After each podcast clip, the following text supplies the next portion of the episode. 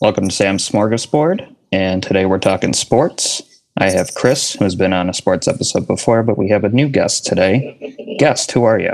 I am Chad DeDominicis from Expected Buffalo. Now, Chad, I I remember seeing you just randomly on on Twitter.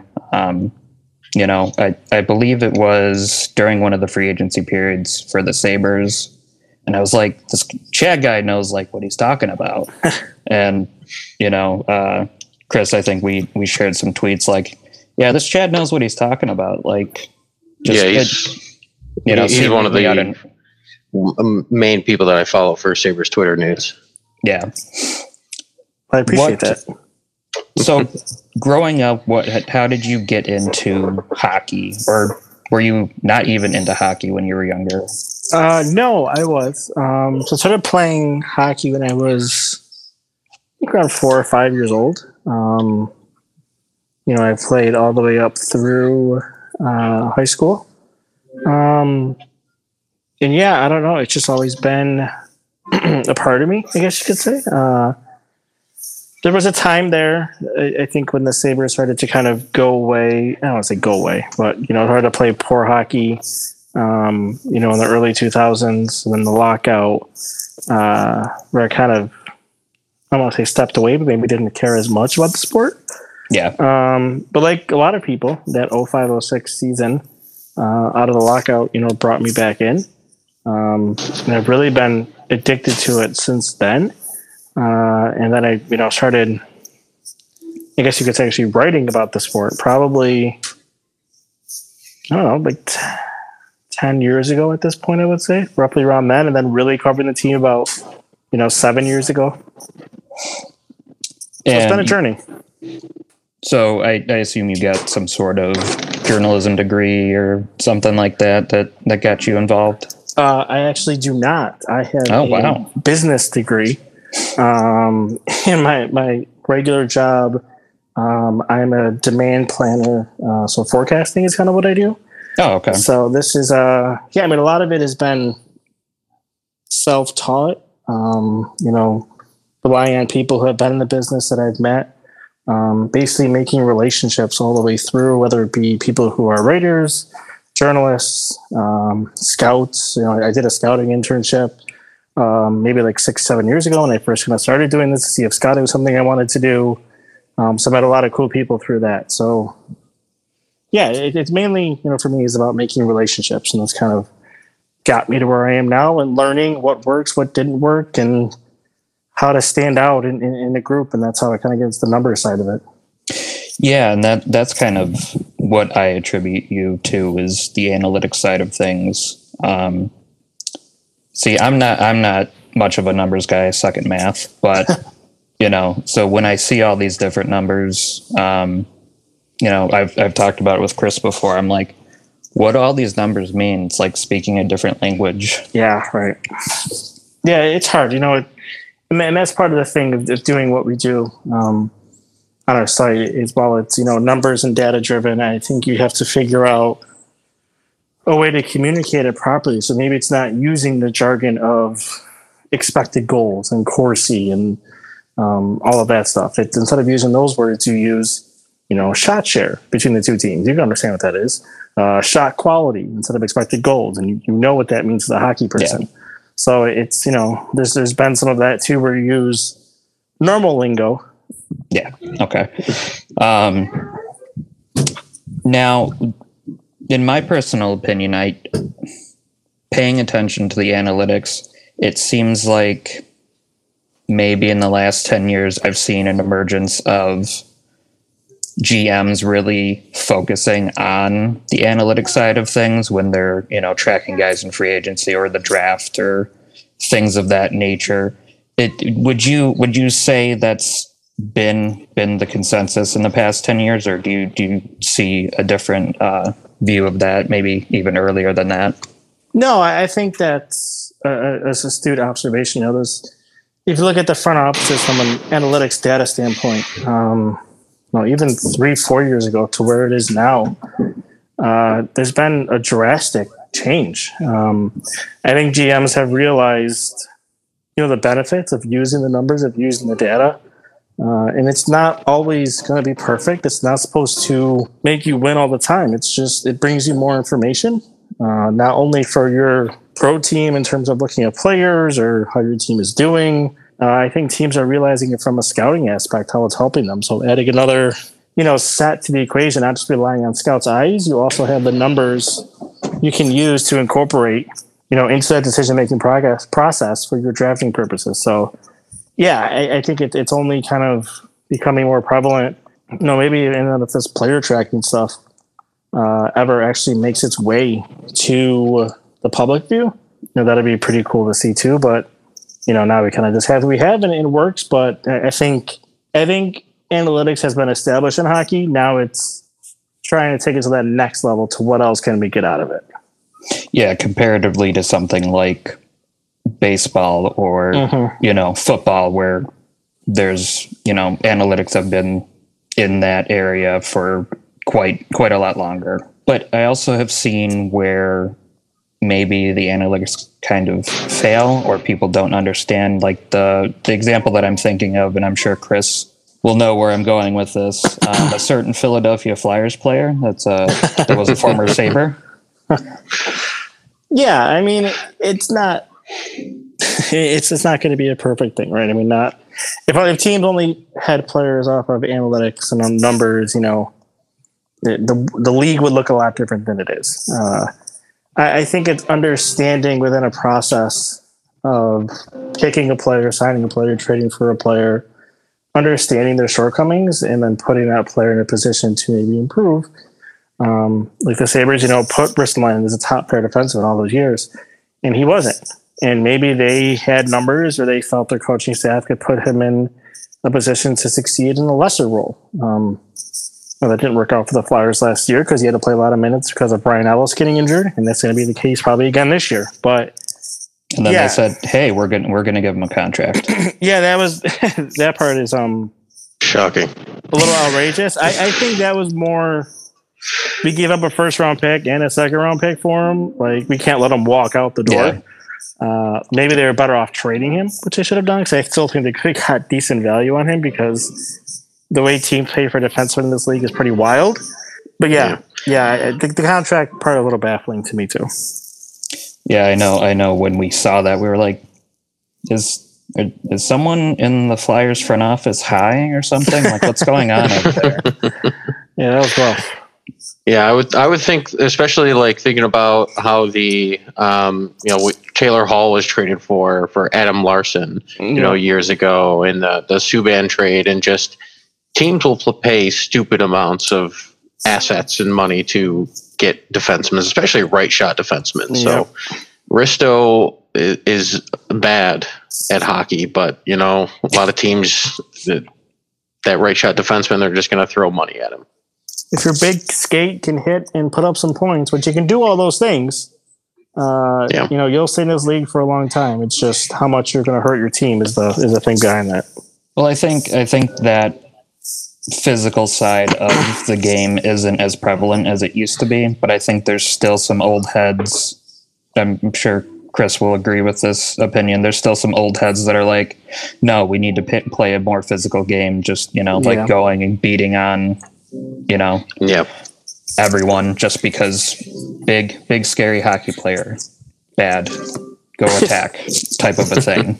Yeah, I mean, it's that that part of the game is still. I think it's important in certain aspects. Um, if you really want to watch someone's head explode, who's a big hits person, just tell them that. Uh, you know when you know what it means when a player hits so much is that means they don't have the puck, and that's why their hits are so high because they always have the puck and they're chasing the game, and you'll see their soul leave their body. I love doing it to people all the time. But um, you know, it's but still, I mean, you know, you need physical plays in terms of forechecking. You know, Carolina executes that type of physical play perfectly. Uh, they're a forechecking team but they're not going to drive you to the wall. But what they're going to do is they're going to forecheck you hard. They're going to they're going to rub you out along the wall. They're going to fight for pucks. They're going to chase the neutral zone. They're basically going to make it miserable to play against because someone's going to be on you t- the entire night.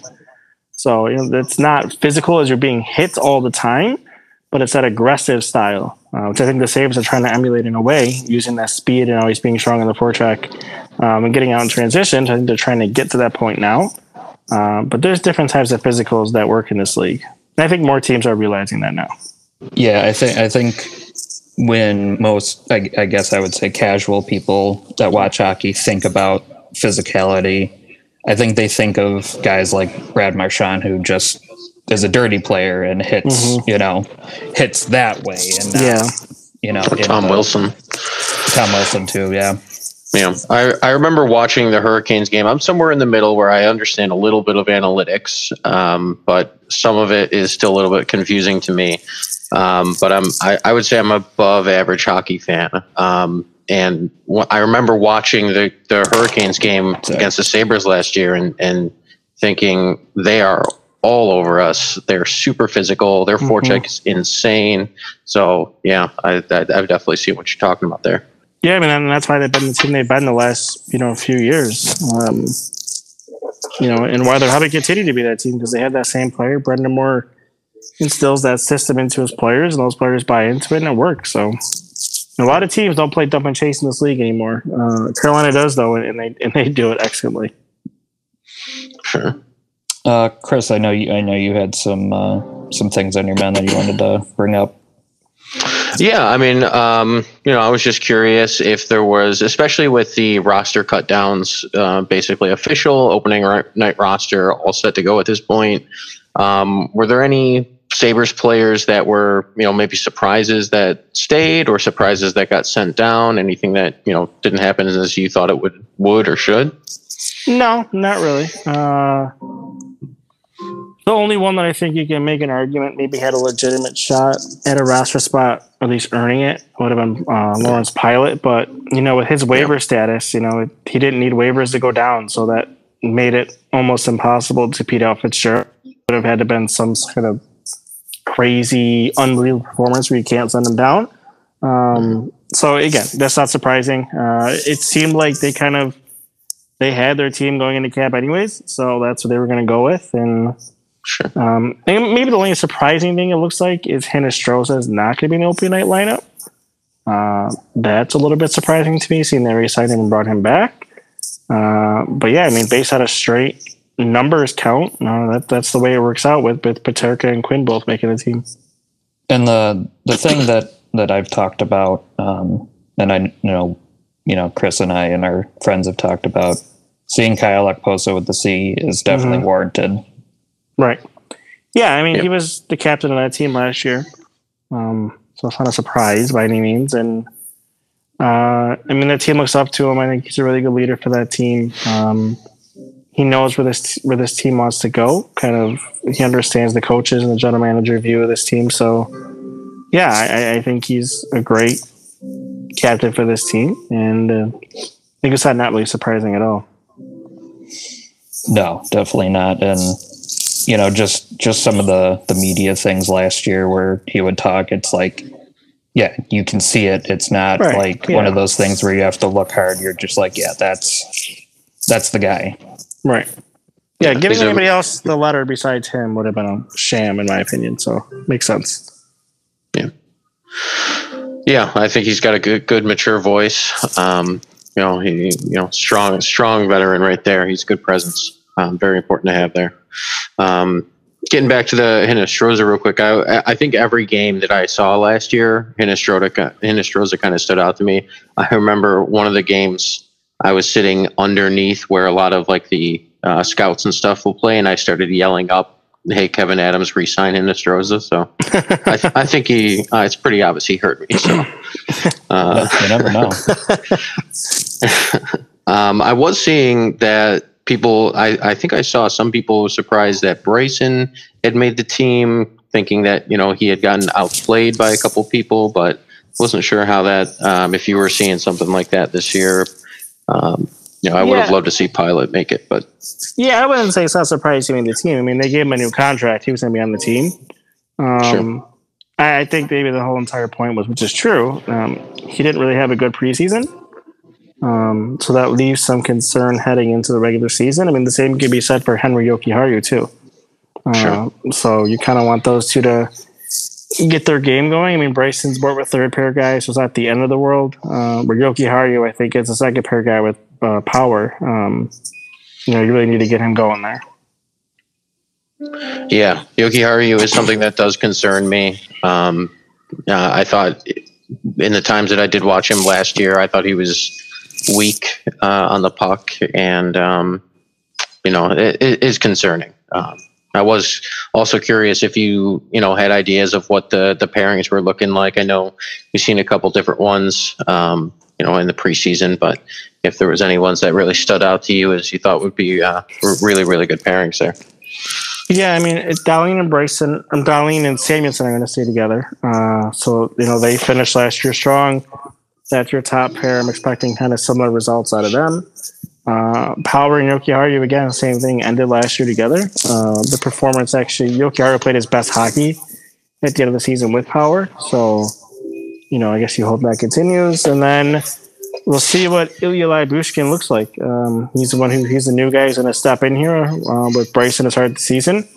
Um, you know, so we'll we'll see how that goes. Um, you know, they kind of had a rough outing against Pittsburgh, but I think that was more of a matchup situation. so um, put back into a realistic third pair role, um, you know, I guess we'll find out what they're going to give you. Now, one one of the other questions I had for you, obviously, you're not hockey all the time. Um, what are what are some other things you you enjoy, like outside of you know hockey being your your second interest there?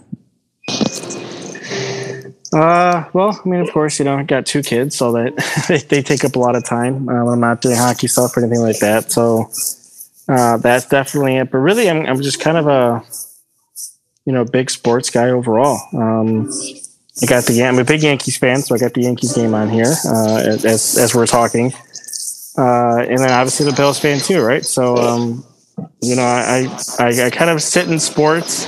Um, I, I know I've gotten into European soccer even recently too. So See, I've tried on on new, numerous occasions to get into into soccer, and it's just I don't I don't know. It, I don't know. It, how did you even get into it? So, the well, I, I guess it started with their the team in Italy called Juventus was my original team, right? So, um, I've always followed them for a long time, um, and in a sense that I kind of checked their scores, and they were always my team when they played big matches. I would watch, but not on like at a week to week weekly basis when they played. I think what really got me into it was COVID, uh, because there was no sports for a while, and the first sports leagues to come back was actually Bundesliga in Germany. So that's what I I, I crowdsourced on Twitter for a, a Bundesliga team. Uh, so went on Dortmund, um, picked them, followed them a while. And then the other European leagues started to come back. So back. So that kind of attached me to soccer. Um, got me into it. Uh, went with Juventus, back to them, and then uh, I decided to pick up a Premier League team. And same thing, I had a friend who recommended Tottenham to me. So that those are my major, those are my two teams now. I kind of dropped Dortmund, um, but I have Tottenham in the Premier League that I follow, and Juventus in Serie A.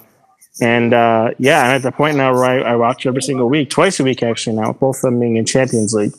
Um, Juventus kind of embarrassed themselves in Champions League today, but you know that's kind of the position they're in. So at least Tottenham's performing pretty well, so I have that. But yeah, it's fun. You got to get into it. Like it's, you know, I know there's not a lot of goals, but it, it's exciting when it happens. Um, know, so my suggestion would be to pick a team, follow that team, try to get into it, watch a few matches, understand kind of what you know the whole thing of it is, and, and really enjoy it. I mean, I, I like the way the crowd is. I mean, it's singing and chanting during the whole entire game. That's pretty cool. Something you don't get in North America. Um, No. So those, those atmospheres are always cool too, you know, especially when you kind of go in Champions League when you play different European teams, and you know you see like you know like today for West Juventus was in Haifa. You know you don't you know those that atmosphere, the excitement of of a, a team in Haifa playing one of the major European powers. You know, it, it's pretty cool to kind of see all that play out. I've I've seen a, a lot of uh, a lot of people say passionate like football fans are, especially like Mhm. Bills fans, Mhm. and you know, in soccer they're really really passionate. Yeah, So I mean, seeing seeing that kind of comparison make has made me want to be like, eh, maybe I should you know find find a team like you were saying, just find a team and kind of just go with it. I mean, even if you want, you know, like there's, you know, in Buffalo, there's Burrs Bars. There's the one, um, oh, I can't think of what it is, but it's, it's below Sky Bar downtown. That's the new kind of soccer bar in the area. Okay. Even if you kind of just go there for, you know, a Saturday afternoon or a Saturday morning or a Sunday, I guess maybe Saturday because Sunday is football, but Saturday, like a Saturday morning, and kind of just sit through Premier League matches and kind of you get that vibe with other people and kind of the atmospheres, how people take it. You know, it's that I think I think that could get you hooked. Because really, once you get into it, think, like I said, you get very you get attached pretty quickly, and, and it's fun. It's exciting, and plus they're on Saturday mornings. They're literally 90 minute matches. That's the great thing about European sports. When they say they're going to start at 10 o'clock, they start at 10 o'clock, and it's a 45 minute straight rolling clock. At halftime, another 45 minute straight rolling clock. You can pop it out 90 minutes on Saturday afternoon, Saturday morning. That's not bad. That's No. more sports to watch. Yeah, exactly. That's actually what my wife and I did with uh, college football because for years I've been like, all right, like more football. I'll take as much football as I can get. And then we were just like, all right, this year we're just going to pick a team, pick a college, and go for it. And we ended up picking uh, Kentucky. And I'm glad we did. They're Yeah, hell of a pretty team. well. Yeah. But yeah, I mean, if that if that really worked, then you know why can't it work for other sports? Exactly. Um, Kris, do you have do you have anything uh, else on your mind that you that you got? Um, yeah, I mean, there was one more question um, about um, a specific Sabres player that I was curious about. Um, I'm a big fan of him, the, the tall star, Tage Thompson. You know, obviously, he comes into the season having signed a huge contract. Um, you know, with after an incredible season last year. Uh, do, do the analytics kind of point out that you know Thompson's production last year is something that is sustainable? Um, is it something that you know we should expect a bit of a drop off? What, what what were you seeing there? Uh, yeah, I, you know, it, I'm laughing. It's hard. It, it's yeah. I, I think that some of it's sustainable based on the type of shooter that he is, uh, and we even saw it in the preseason. Right? Just he just he changed up the way he shoots. You know, early in his Mhm. career, he always waited that extra second to try to pull off that extra move, and he kind of I think realized it doesn't work at this level. Uh, so to Mhm. his credit, he changed his craft, worked on his shot, worked on his release. Um, and when you're that high prof- profile of a shooter, um, yeah, I mean, there's no reason he could be a 30 goal scorer consistent in this league. Uh, I think he understands where to go. I think he has more of a playmaking mindset, and I think he's playing with confidence too. Where a lot of the things in this league is playing with confidence. So if he has all of that, then yeah, I mean, I'm pretty confident he can repeat. Um, you know, is going to score close to 40 goals again? I don't know, but I I think there's no reason he can't consistently be around a 30 goal scorer as long as he gets those minutes, that power play time, and there's no sign that's going to go away anytime soon. Great, glad to hear it. Um, and the, you know, the last question I'll uh, I'll have for you, Chad, so you can get a, get on to the the next thing. Um, Kevin Adams and Don Granato. I've kind of made this connection between them and then Sean McDermott and Brandon Beane. Do you kind of see that's what the Sabres are trying to go for with, you know, Don Granato and Kevin Adams now at this point because they want that, you know, that obvious connection that between Beane and McDermott that's, you know, made the Bills so successful. Yeah, I mean, I, I think any league team hopes for that. I mean, they're not as connected as you know, Beane and McDermott were, and, and you know, had their time. Like Beane and McDermott, you know, were together in Carolina. Yeah. Um, you know, the Adams and Granato don't really have that, but yeah, I think both of them understand the direction. They're on the same page, um, and that's always good between your coach and general manager. Um, you know, Granato's a heck of a development coach, and that's where the Sabres are right now. And Adams understands the timeline the Sabres are on. He understands the process. He has a plan. He is sticking to that plan. He's not deviating from it, and that's uh, to his credit. So yeah, I think the Sabres are in a good spot right now uh, with their coach and general manager. Um, we'll see what happens when it shifts from being a developmental team to it's time to win. Um, that'll be the next thing we judge here because we know they both can. They both can, you know, make draft picks, develop players. Now it's going to be okay. Now what happens when the winning expectations are there? can you coach a team to win, not just develop? So I think Yeah. that's the thing we're going to find out pretty quickly here.